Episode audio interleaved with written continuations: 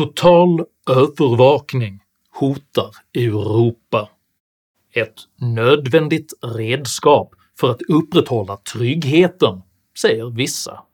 Ett totalitärt hot, menar andra.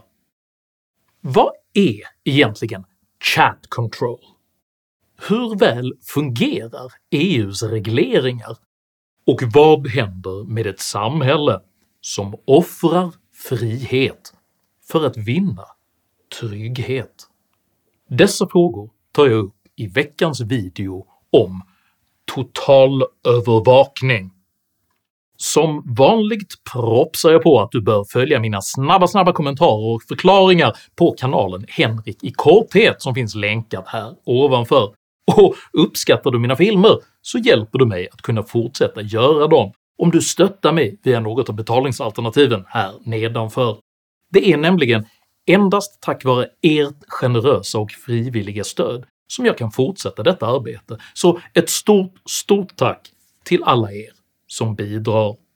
Idag talar jag om trygghet, teknologi och totalövervakning. Häng med!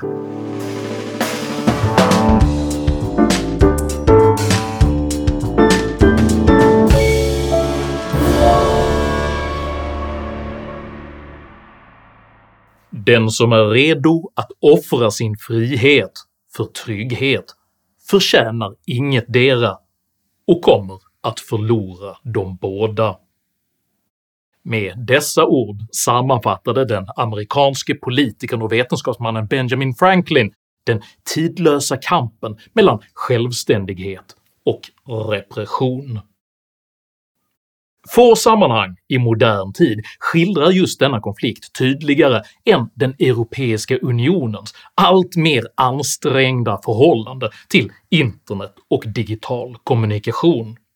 EUs ambitioner må vara behjärtansvärda, men att beskåda dess kolossala byråkratis allt mer frustrerade försök att förhålla sig till den snabbrörliga digitala marknaden är som att se en brontosaurus spela rundpingis.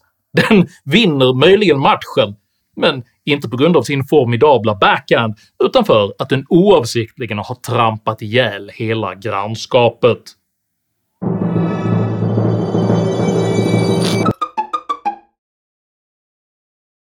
De flesta europeer är redan plågsamt bekanta med EUs kioskvältarförordning GDPR som i syfte att värna medborgarnas integritet sänkte hela Europas internet i ett inferno av pop-up-rutor.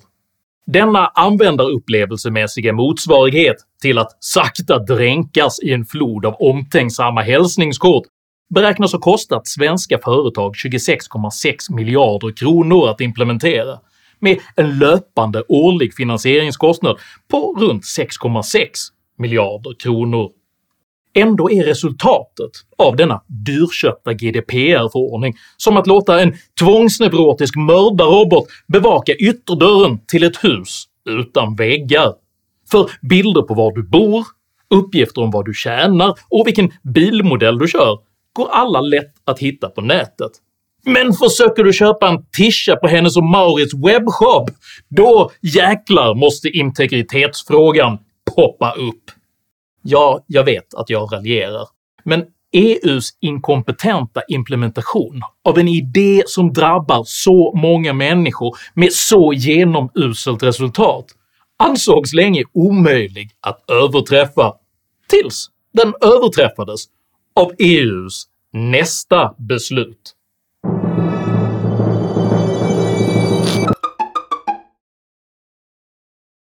Det europeiska upphovsrättsdirektivet, eller som det ibland förkortas EUCD, röstades slutgiltigt igenom i mars 2019 med syfte att främja Europas digitala inre marknad.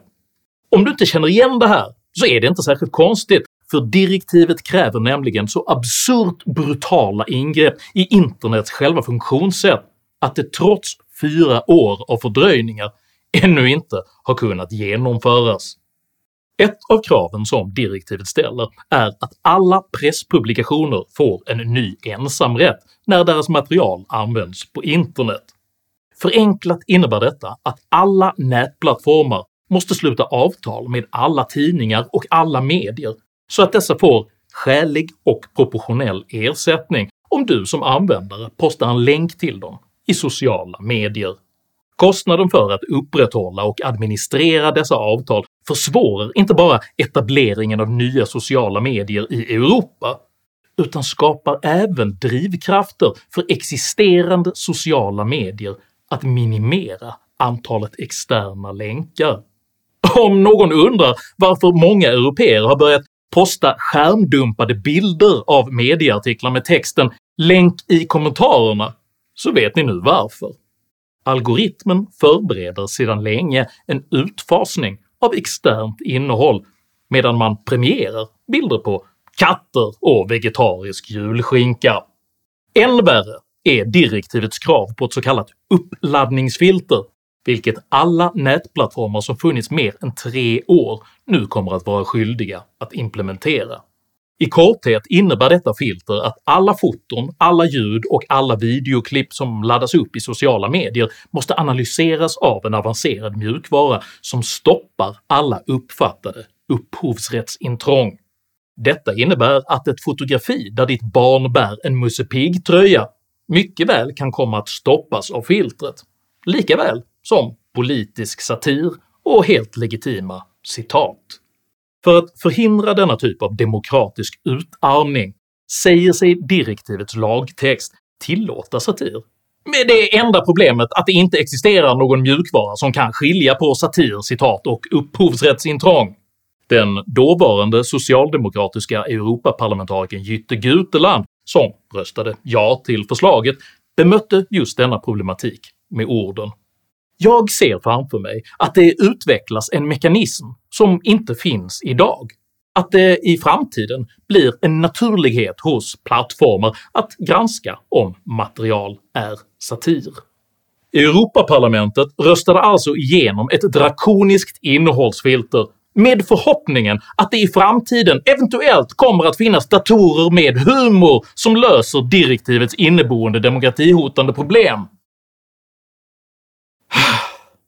Till den som nu tror att dessa förslags ekonomiska, tekniska och demokratiska fiaskon omöjligen kan överträffas passar nu endast ett, snart otillåtet, satir-citat.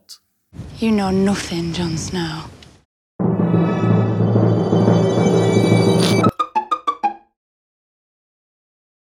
Just nu förbereder den svenska EU-kommissionären Ylva Johansson förslaget “Chat Control” eller som dess mindre publikfriande namn egentligen lyder Europaparlamentets och rådets förordning om fastställande av regler för att förebygga och bekämpa sexuella övergrepp mot barn. Förslaget går i korthet ut på att alla nätplattformar i realtid måste övervaka all form av kommunikation mellan människor med syfte att stoppa övergrepp på barn. Så här motiverar Ylva Johansson själv sitt förslag. Sexuella övergrepp på barn är tyvärr ett väldigt vanligt och alldeles fruktansvärt brott. Oftast är det den enda ledtråden för att kunna rädda barnet. Det är när han skickar bilder eller videos på nätet. Förslagets ambition att bekämpa övergrepp mot barn är naturligtvis moraliskt oantastlig, men som ordspråket säger är även vägen till helvetet stensatt med goda föresatser.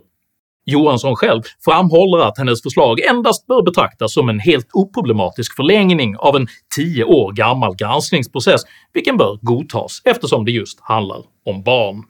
Jag tycker det är alldeles nödvändigt. Alltså man måste alltid göra en avvägning och vi handlar här om barn. Och det här har då internetbolagen skannat i över tio års tid. Och det här som företagen har gjort i tio års tid det kommer att bli förbjudet nästa sommar tack vare att vi i EU har världens hårdaste lagstiftning när det gäller privat integritet på nätet. Men ska de skanna för barnsexbrott, då måste det finnas en särskild lagstiftning som tillåter det. Och det är den särskilda lagstiftningen jag har lagt fram. I verkligheten avviker dock den nya lagstiftningen enormt från den rådande ordningen. För det första vill Johansson göra övervakning obligatorisk. Men då ska det också vara obligatoriskt att göra det. Jag vill inte att det är företagen själva som bestämmer om de vill hjälpa oss att skydda barn mot övergrepp eller inte. För det andra så vill Johansson även utsträcka detta övervakningsobligatorium till att gälla all kommunikation, inklusive krypterad sådan. Detta totala övervakningsobligatorium har fått mycket, mycket skarp kritik, bland annat från säkerhetsexperten Carl-Emil Nicka. Det har inte pågått under tio års tid för att än så länge så tar vi inte och dekrypterar totalstreckskrypterade konversationer. Det här är ju ett massövervakningsförslag i och med att vi nu övervakar alla. Nu blir alla skyldiga tills motsatsen har bevisats. Johansson bemöter denna kritik genom att hävda att hennes förslag inte alls innebär massövervakning eftersom hon menar det vara möjligt att söka igenom krypterad trafik utan att bryta krypteringen.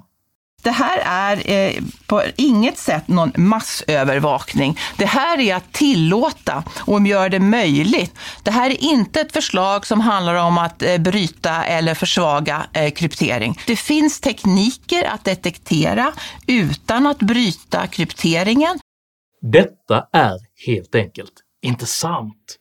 För totalstreckskrypterad data är nämligen helt omöjlig att läsa utan dekryptering. Man kan förenklat likna totalstreckskryptering med att skicka någon en låda full med legobitar där endast avsändaren och mottagaren har instruktionerna för hur bitarna ska sättas samman. Under transporten av legolådan finns det ingen instruktionsbok och det är därför helt omöjligt för en utomstående person att veta vad bitarna egentligen ska bli. EU-kommissionär Ylva Johansson har vid upprepade tillfällen sagt att eh, målsättningen är inte att det ska avlyssnas alla konversationer utan målsättningen är att det ska sniffas vad som är SESAM-material i krypterade konversationer. Men det är tekniskt omöjligt. Det går inte att göra. Dessvärre tycks Ylva Johansson inte förstå detta. I en något osammanhängande förklaring verkar hon istället tolka lokalt klientbaserade förhandsvisningar av länkar som någon typ av skanning av krypterat material. Krypterad kommunikation idag skannas ju av bolagen. Eh, de skannar all kommunikation eh, för att de letar efter virus. Så om du på signal vill skicka mig en länk till en intressant eh, Svenska Dagbladet-artikel och när du börjar skriva adressen till artikeln så kommer det upp en bild på artikeln. Därför att de skannar den för att ta mm. reda på att du oh, inte skickar virus till mig. Men, Men det, betyder in, det betyder inte att kommunikationen inte är krypterad. Denna lokala klientlösning som Johanssons modell fordrar innebär alltså att övervakningen sker direkt i användarens telefon eller dator. Detta kräver i sin tur antingen att enhetens operativsystem måste ha myndigheternas övervakningsmjukvara förinstallerad eller att endast appar som möter EUs övervakningskrav får lov att installeras på enheten. Oaktat det tekniska genomförandet innebär det totala övervakningsobligatorium som Johansson kräver att Europas statsmakter i direkt strid med Europakonventionen undantagslöst kommer att övervaka all medborgerlig kommunikation. Vi laglydiga, vi förlorar den rätt som vi har enligt Europakonventionen, enligt FNs deklaration om mänskliga rättigheter, att kommunicera på ett sätt där inte vi kan bli övervakade.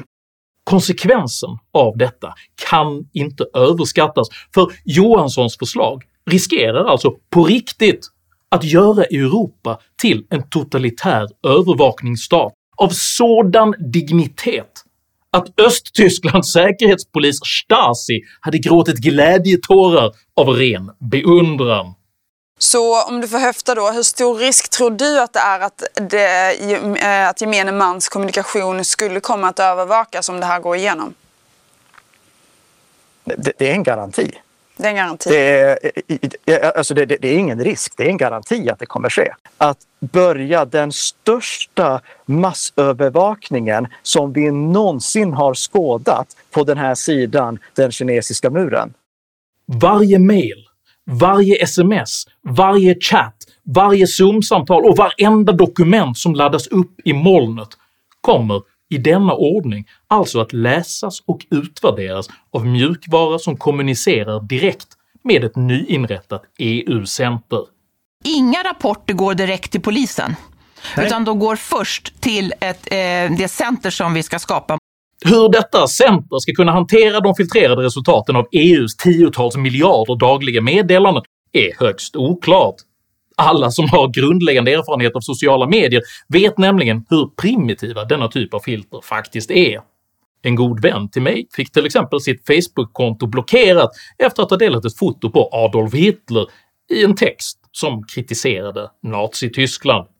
En engelsk bekant till mig blev avstängd under 30 dagar för att han hade nämnt en person med samma namn som en bannlyst profil från extremhögern, och jag själv blockerades efter att ett filter tolkade min lite humoristiska filmparafrasering “svenskarna måste vara galna” som hets mot folkgrupp. Det är naturligtvis lätt att skratta åt dessa ängsliga larverier, men i ett samhälle där samtliga huvudsakliga kommunikationsformer övervakas i direkt samarbete med myndigheterna kan situationen snabbt bli mycket otäck. Ett konkret exempel på detta är ett amerikanskt fall där en småbarnspappas medicinska bilder på sin nakne son algoritmiskt identifierades som barnövergrepp, vilket ledde till att mannen långvarigt berövades tillträde till alla sina digitala konton samt att en kostsam och traumatisk polisutredning inleddes. Så här kommenterar Stefan Axelsson, som är professor i digital forensik, denna typ av risker. Du är på sommarsemester. Ditt barn leker naken i en uppblåsbar pool på gräsmattan. Du fotograferar ditt barn med mobilen och skickar bilden till din mamma. Kan det här leda till att du på grund av ett nytt EU-förslag kommer stämplas som pedofil? Ja! Alltså jag vet inte, man tappar ju lite tron på mänskligheten. Man hade hoppats att våra politiker idag hade lärt sig lite mer, men det har de inte. Utöver denna överhängande risk för kolossala volymer av falska varningar med stora utredningskostnader och stort personligt lidande så finns även en betydande risk att själva övervakningsbefogenheten kommer att missbrukas. Problemet är att om vi kräver att leverantörerna ska göra det i totalstreckskrypterade sammanhang också, då öppnar vi en bakdörr som kan missbrukas in absurdum. För att sätta denna kritiska fråga i perspektiv bör man som medborgare alltid fråga sig vad ens politiska meningsmotståndare skulle kunna göra med dessa befogenheter. Med total obligatorisk övervakning väl på plats kommer kanske krav på scanning efter terrorhot att bli verklighet lite längre fram. Vad bör i denna kontext anses vara terror? Planerade våldsdåd? Hot, hat, religiös bakgrund, suspekt fritidsumgänge. Någon kanske kommer att vilja skanna efter illojalitet mot fosterlandet, medan någon annan kanske vill skanna efter brott mot klimatomställningen. Den obligatoriska totalövervakningen är en principiell Pandoras ask som transcenderar blockgränserna. Därför står jag personligen plötsligt på samma sida som Vänsterpartiet, Centerpartiet och Sverigedemokraterna i denna fråga. Journalisten Emanuel Karlsten sammanfattade min egen position i Göteborgs-Posten. “Ett så grovt intrång gör bara diktaturer.” Även Svenska Dagbladets Mattias Svensson skriver klokt “Chat control måste stoppas. Till och med kontraindikatorn Dagens Nyheter hamnar för en gångs skull på rätt sida om historien när de fastslår att EU klampar ut på ostadig mark med chat control. Faktum är att de enda som ställer sig bakom Johanssons drakoniska totalövervakningsobligatorium är Sveriges förment liberala regering. Regeringen stöder det omstridda EU-förslaget om kontroll av alla digitala meddelanden. Det uppger justitieminister Gunnar Strömmer för Ekot. Detta fullständigt obegripliga ställningstagande av en förment liberal regering får till och med Aftonbladet att låta som en förnuftets röst, för det är faktiskt inte mindre än bedrövligt av regeringen att säga ja till chat control. Och nu har faktiskt du som tittar ett jobb att göra. Kontakta din egen valkrets riksdagsledamöter och låt dem veta att chat control innebär en oacceptabel integritetskränkning som villkorslöst måste stoppas. Beslutet är nämligen inte fattat ännu och det är nu vi som väljare faktiskt kan påverka frågan. För som Benjamin Franklin en gång i tiden uttryckte det “det är varje medborgares främsta plikt att ifrågasätta makten”. Om du uppskattade innehållet i denna video så hjälper det mycket om du delar den med dina vänner och kanske till och med stöttar mitt arbete via något av betalningsalternativen här nedanför. Dela även gärna med dig av dina egna åsikter och erfarenheter i kommentarsfältet här nedanför, men jag ber dig att alltid vara artig. Jag accepterar nämligen inte aggression, personpåhopp eller rasism i mina idédrivna kommentarsfält. Tack för att du som kommenterar respekterar detta. Jag heter Henrik Jönsson, och jag anser att frihet är ett högre värde än trygghet. Tack för mig och tack för att du har lyssnat.